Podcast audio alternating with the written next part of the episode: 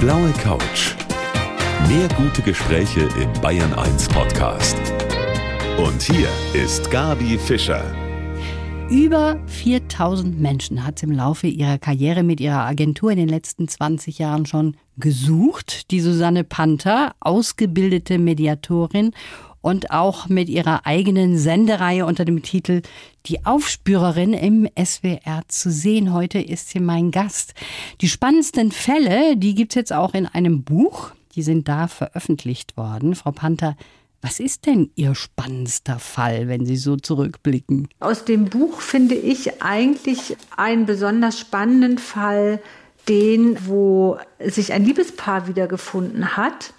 Und spannend für mich deswegen, weil ich ja auch älter werde, wie jeder Mensch, und dann daran erlebt habe, wie eigentlich Gefühle gar nicht altern. Also Ach. das fand ich höchst spannend und auch, zu erleben, den Prozess, wie die beiden sich wiedergefunden haben und wie sie dann wieder ein Paar geworden sind. Da hatte ich glücklicherweise auch die Möglichkeit, mit denen persönlich auch das zu erleben, also die zu sehen, wie sie dann als Paar dann zusammen sind. Und das war für mich fast das Spannendste an dem, an dieser Sache. Und ähm, dann gibt es aber auch sehr viele spannende Fälle, wo die Recherche sehr aufregend ist und wo sich Geschlechter wechseln mhm. und Morde werden nachträglich aufgeklärt oder entdeckt. Und ähm, es sind so viele spannende Themen, die auf jeden Fall noch ein zweites Buch eigentlich bedürfen, damit die alle irgendwo mal aufgeschrieben werden. Das kann ich mir vorstellen. Bleiben wir doch mal bei der Liebe, weil es so schön ist. Das heißt also, die zwei, die Sie da zusammengeführt haben, da hat's auch gleich wieder geschnackelt nach all den vielen Jahren? Offenbar. Also der Gefundene hat erzählt, dass er in einer Beziehung ist, als er gefunden wurde und das hat aber nicht lange gedauert. Dann hat er sich von der Beziehung getrennt. Also das hat er auch selber nicht so ernst genommen, wohl offensichtlich diese Beziehung. Also so hat er das dann auch ausgedrückt. Das war schon lange nichts mehr, hat er gesagt. Mhm. Und es ging recht schnell, finde ich. Also das hat sofort wieder mit denen funktioniert, mit den beiden. Das finde ich toll. Das ist ja irgendwie auch so, dass sie den Menschen ziemlich nahe kommen dann dann auch, ne? Die erzählen ja. ihnen so Schicksalsgeschichten und müssen sich doch sehr öffnen dann ihnen auch. Also es ist so interessant, dass sie das auch freiwillig machen. Also ich habe jetzt heute ein Telefonat gehabt mit einer Dame, die jemanden gesucht hat aus alten Tagen und sie hat dann festgestellt, dass diese damalige Flamme doch nicht so, also dass da auch keine Glut mehr ist. Also das ist einfach erloschen. Mhm. Und sie war aber auch damit befriedet und es war in Ordnung für sie. Sie weiß jetzt und sie hängt dem nicht so nach mehr, sondern sie ist jetzt in der Realität wieder angekommen mit diesem Thema für sie. Und das zu besprechen und wie sie das erlebt hat, das habe ich auch so als wirkliches Geschenk empfunden, weil das sind so, ich meine, wir kennen uns gar nicht.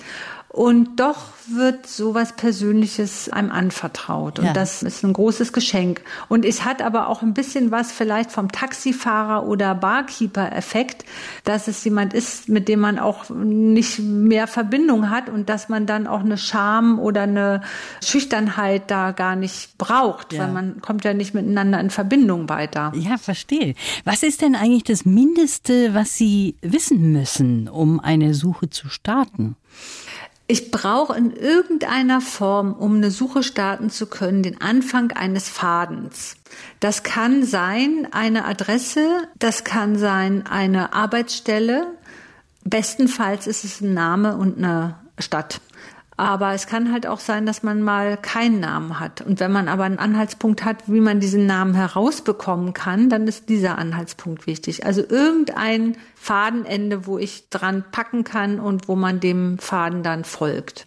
Also ich würde mal sagen, Gabi Fischer, bei meinem Namen wäre das wahrscheinlich schwierig, wenn Sie eine Suche starten. Da hätten Sie so viele Treffer, das wäre unglaublich, Frau Panther. Ja, ja, der Name ist natürlich sehr allgemein, aber es werden auch Meier, Mülle, Schulze gefunden, weil die sind, äh, sie haben ja ein Geburtsdatum. Mhm und hatten aber auch mal eine alte Adresse. Und das sind eigentlich so die Identifikationskriterien sozusagen.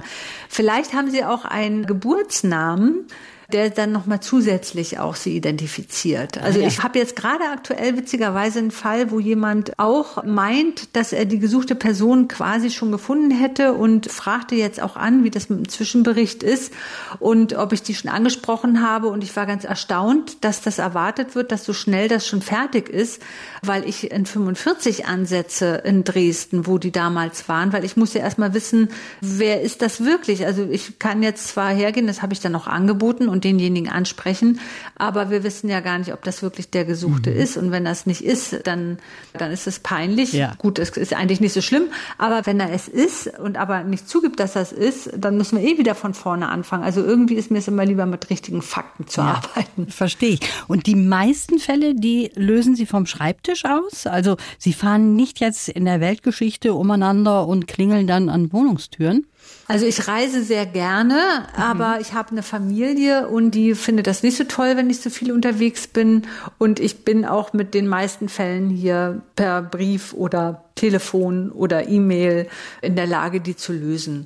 Ganz selten, dass es mal wirklich Menschen vor Ort braucht, die einem aufhelfen. Also das ist dann so eine Situation, wenn man dann bei Google Maps in dieser Straße umherläuft und guckt, gibt es da irgendwo eine Boulangerie oder gibt es irgendwo einen Sozialarbeiter, der vielleicht irgendwie so ein, so ein, was weiß ich, eine Beratungsstelle oder sowas, jemand, der einem da vor Ort helfen kann. Also wenn das dann so eine Situation ist, wo ich mit Google Maps in dieser Straße stehe und denke, ey, ich muss dahin, weil das geht sonst nicht anders. Mhm. Dann muss das schon auch sein. Aber es lässt sich meistens vermeiden, weil das ja auch dann mit hohen Kosten verbunden ist und das ist ja kaum wer bereit auch zu zahlen. Ja, aber ich denke mal, nicht jeder, der gesucht wird, äh, der möchte auch gefunden werden.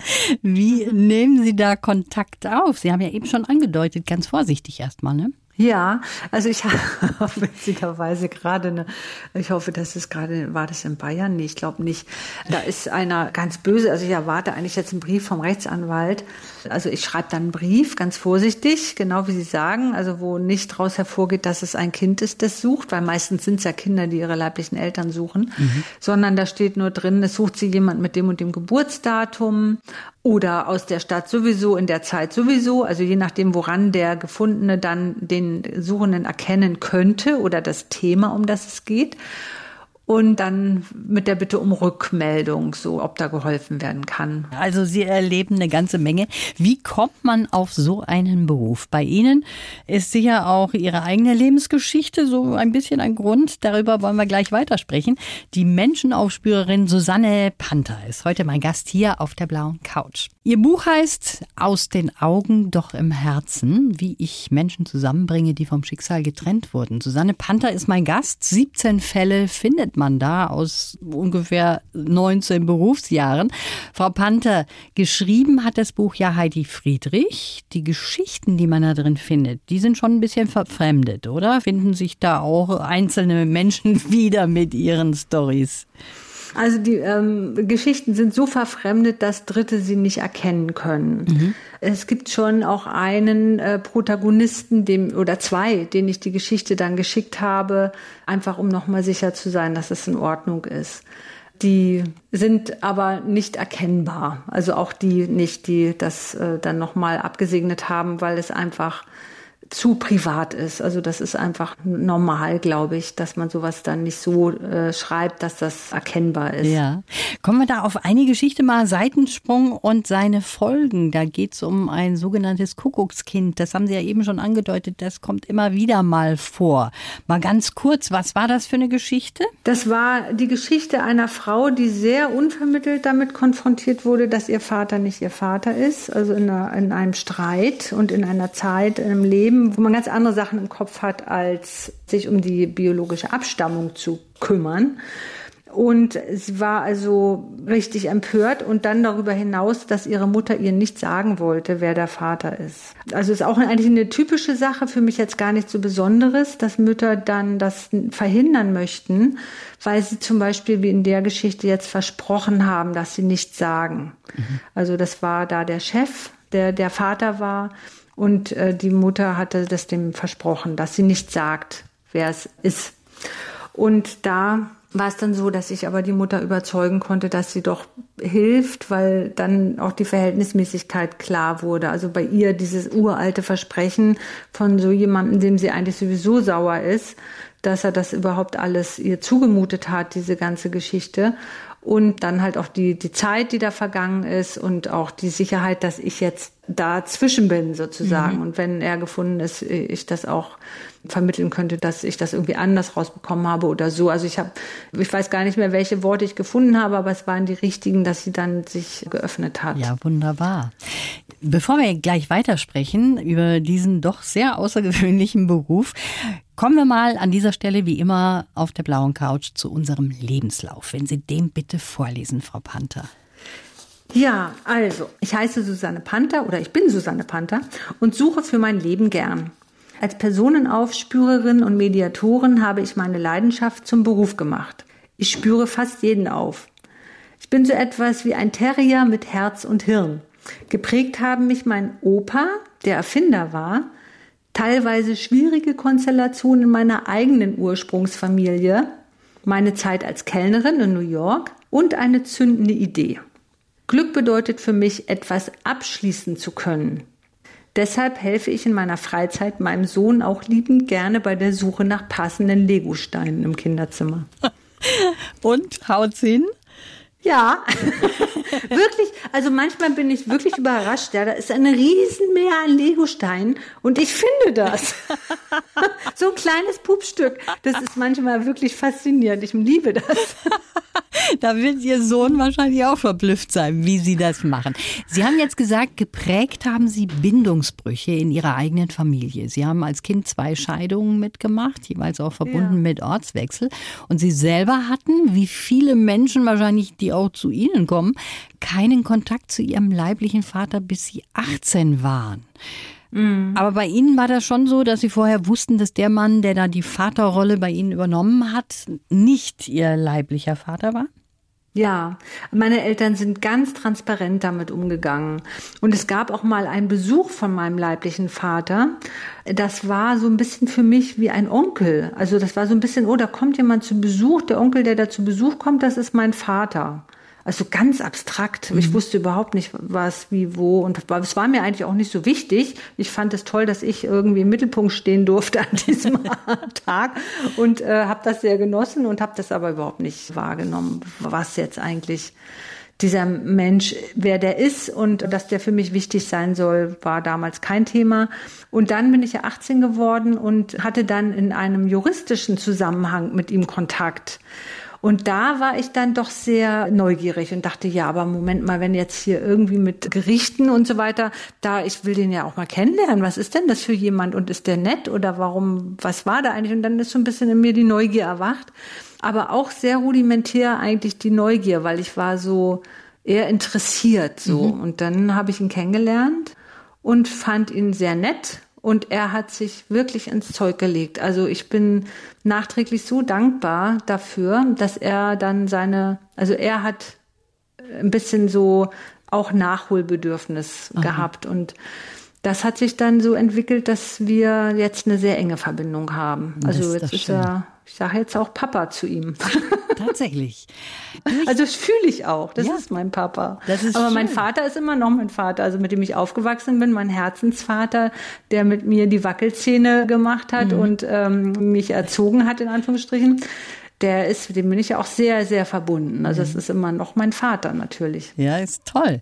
Durch diese eigene Familiengeschichte, da können Sie sich sicher auch besser in Menschen reinversetzen, die zu Ihnen kommen und vielleicht auch nach der Suche nach ihrem leiblichen Vater sind, ne?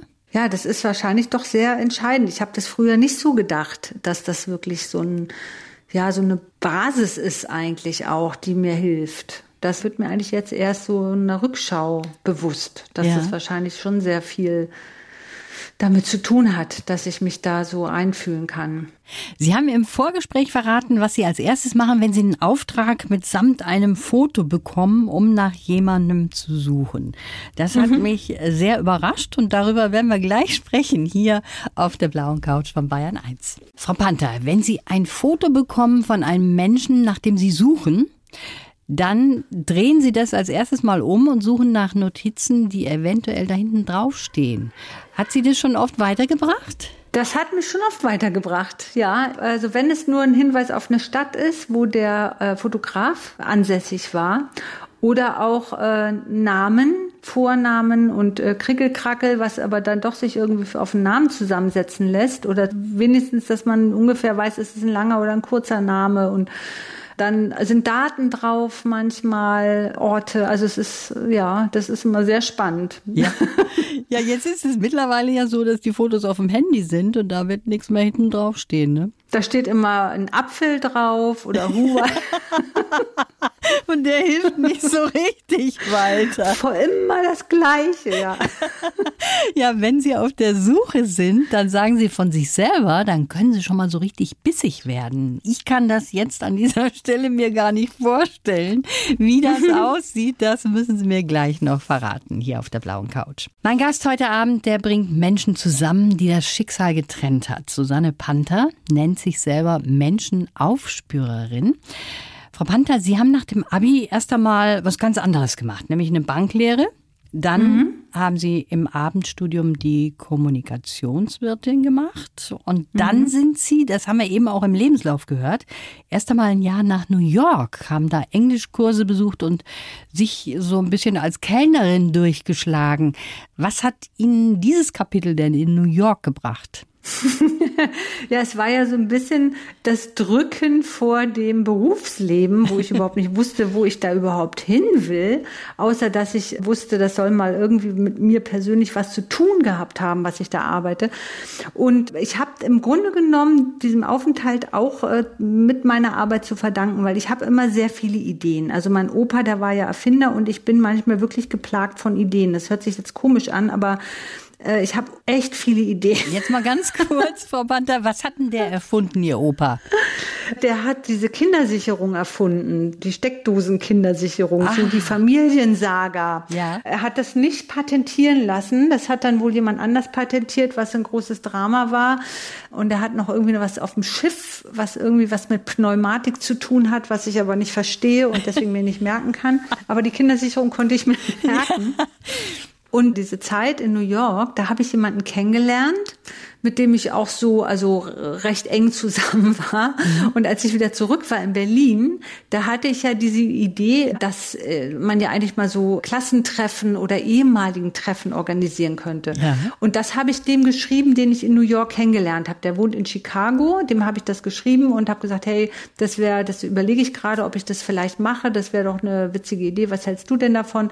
Und dann schreibt er mir zurück, ja, ich lasse gerade mein zehnjähriges Highschool-Jubiläum organisieren durch einen Reunion Union Service. Aha. Und da war ich natürlich erst ein bisschen äh, zerknirscht, so nach dem Motto, oh, immer wenn du eine Idee hast, gibt es das schon. Das ist nämlich auch leider oft der Fall, dass ich, ne, dass ich Ideen habe und die genial finde und dann google ich, also gibt's schon.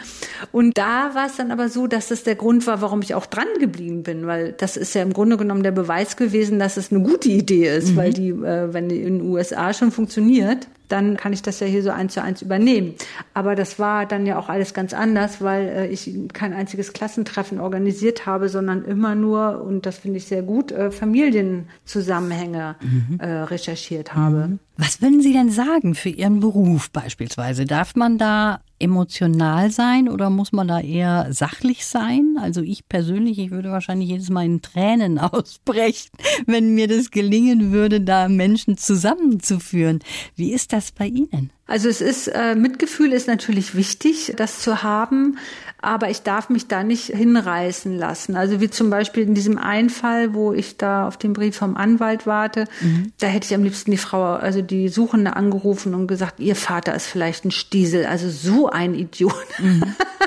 das wäre so, wie ich so mich gefühlt habe, aber ich habe natürlich das ganz neutral formuliert und also, dass er ähm, sich so geäußert hat, dass er keinen Kontakt wünscht und das das ist, steht mir gar nicht an, da zu werten. Also diese Emotionalität ja, aber nicht mhm. werten. Das, so mhm. kann man das vielleicht auf den Punkt bringen. Ihre Kunden, da haben wir eben schon drüber gesprochen, oder Ihre Klienten, wie Sie ja selber sagen, die müssen sich schon so ein Stück weit öffnen. Die müssen ja quasi eine ganze Lebensgeschichte da erzählen bei Ihnen. Das hat schon auch ein bisschen was mit Psychologie zu tun, oder? Natürlich hat es was mit der Seele zu tun, ja. wenn man seine, seine Herkunft erforscht.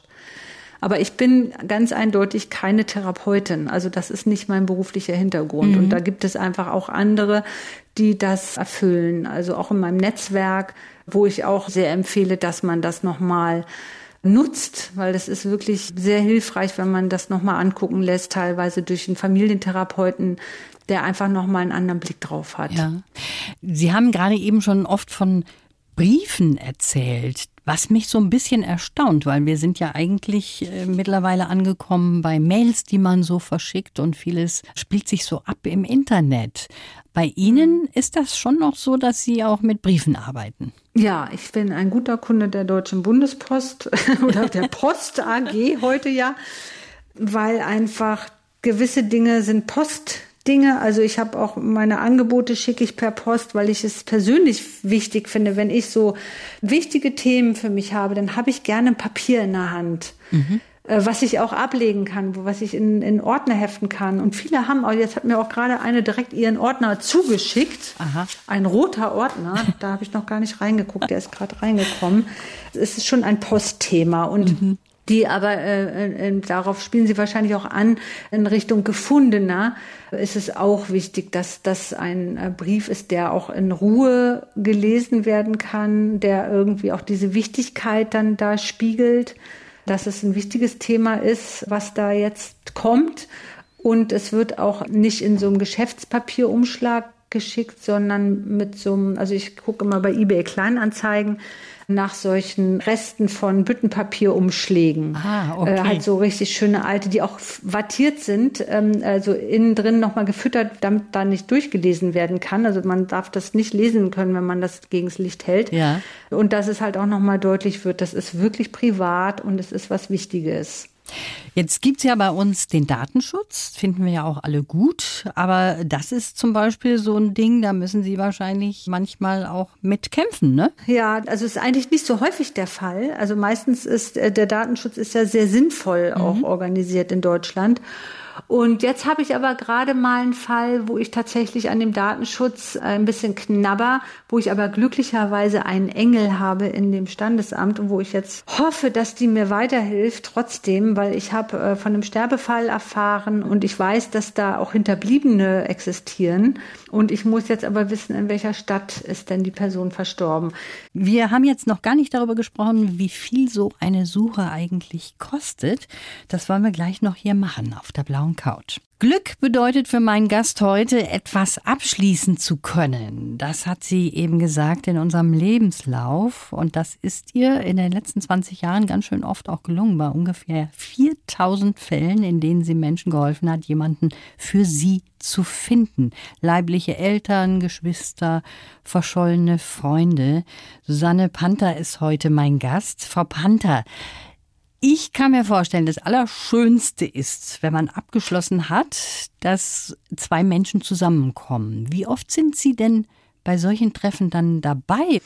Also es ist viel zu selten. Also ich bin da so selten dabei, dass ich es schon bedauere, weil die Betroffenen sich teilweise sogar auch selber beim ersten Treffen nicht persönlich sehen, sondern mhm. telefonieren oder E-Mails austauschen. Und jetzt im Rahmen von Corona ist es schon mit einer Videokonferenz schon äh, gewesen, dass ich dabei war. Das ist natürlich auch sehr schön. Mhm. Aber das, das persönliche Treffen, dass ich dabei bin, ist ganz selten. Und wenn es dann so ist, fühle ich mich eigentlich auch dann irgendwie fehl am Platze, weil das doch sehr privat ist und ich dann auch ganz schnell gar nicht gebraucht werde. Ja, ja. Weil es ja nicht so Konflikte sind wie in einer normalen Mediation. Da sind ja zwei Streithähne sitzen ja. ja zusammen und da sitzen ja zwei zusammen, die sich eigentlich nur beschnuppern wollen. Und meistens ist dann der erste Eindruck schnell da und dann hat man, ja, ist dann die Chemie stimmt und dann ja. sitze ich da noch so als Anstandswauwauchen, was überhaupt nicht nötig ist.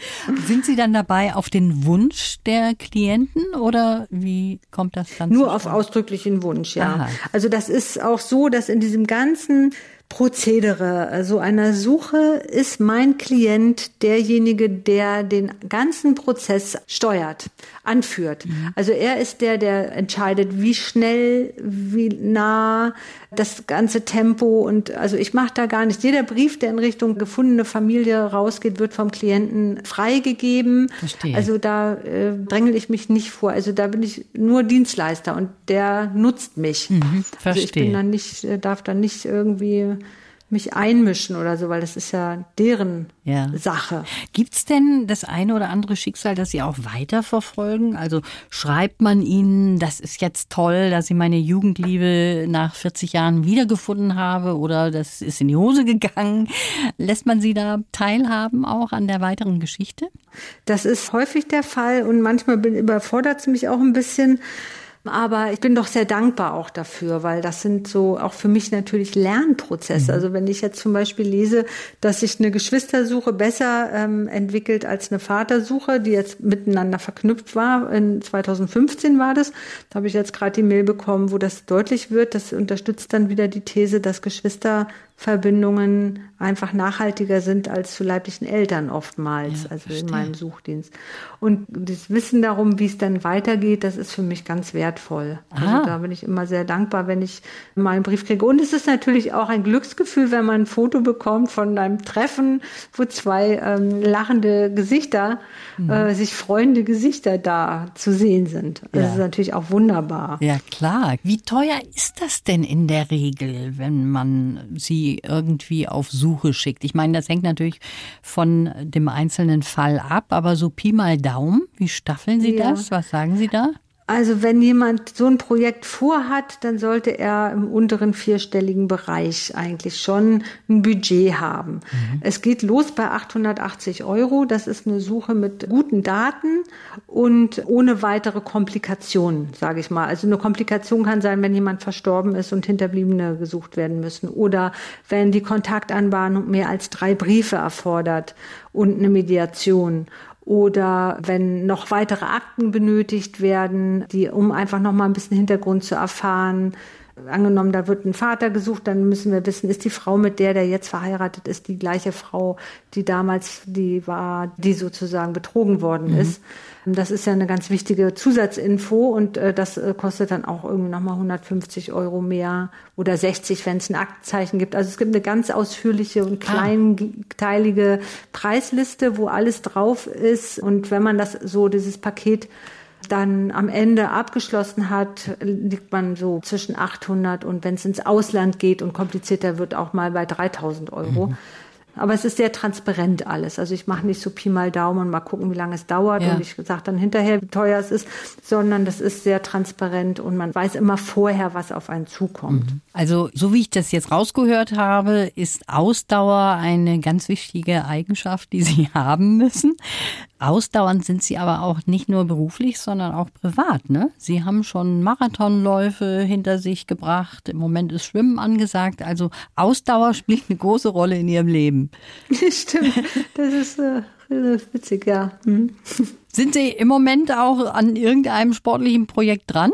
Oder ist Marathon? Äh, Im Moment bin ich an dem äh, Projekt äh, zunehmen und es aushalten, dass die Figur sich verändert dran. Weil irgendwie, weil ich ja auch nicht jünger werde und ich habe überhaupt keine Zeit zum Sport im Moment mehr da leide ich echt. Also das ist hart. Dieses Schicksal teilen Sie mit vielen Menschen, Frau Panther. Also da sind viele, die sagen, Mensch, mir geht's gerade im Augenblick genauso. Also hm. ich kann nur sagen, vielen Dank für die Geschichten, die Sie uns erzählt haben, auch den Einblick, den Sie uns gegeben haben in Ihren Beruf. Und ich kann mir vorstellen, dass der eine oder andere sich denkt, Mensch, ja, vielleicht sollte ich doch mal nach 40 Jahren gucken, was aus meiner großen Liebe geworden ist. Lohnt sich, ne? Sie können sagen, es lohnt sich auch. Also man hat auf jeden Fall Klarheit. Ob es jetzt die große Liebe wird, dass äh, jeder, der das hofft, möge das bitte mit ganz kleinen Prozentzahlen versehen, dass diese Möglichkeit besteht, weil es ist meistens so, dass keine große Liebe äh, mehr da ähm, entsteht. Das ist leider so. Da muss ich mal ganz realistisch schon okay. mal gleich die Erwartungshaltung. Aber man hat Klarheit. Mit dem wäre es nichts geworden. Ja, genau. Wenn man es unbedingt wissen möchte, dann kriegt man das auf jeden Fall zu erfahren. Und wenn man ganz viel Glück hat und es soll so sein, dann kann auch eine Freundschaft wenigstens auch entstehen. Das passiert schon häufiger, dass mhm. man dann doch irgendwie verbunden ist, aber dass das große Feuer wieder lodert, selten. Frau Panther, auf jeden Fall hat jetzt ein Feuer gelodert in der letzten Stunde. Ich fand das wirklich super interessant, was Sie erzählt haben. Ich danke Ihnen für dieses Gespräch und wünsche Ihnen alles Gute und dass Sie weiterhin viel Erfolg haben mit den Suchen, die Sie starten. Ja, vielen Dank Ihnen und danke, dass Sie mich eingeladen haben auf die blaue Couch, weil das wirklich eine äh, tolle Sendung ist. Die blaue Couch, der Bayern 1 Talk als Podcast, natürlich auch im Radio. Montag bis Donnerstag ab 19 Uhr.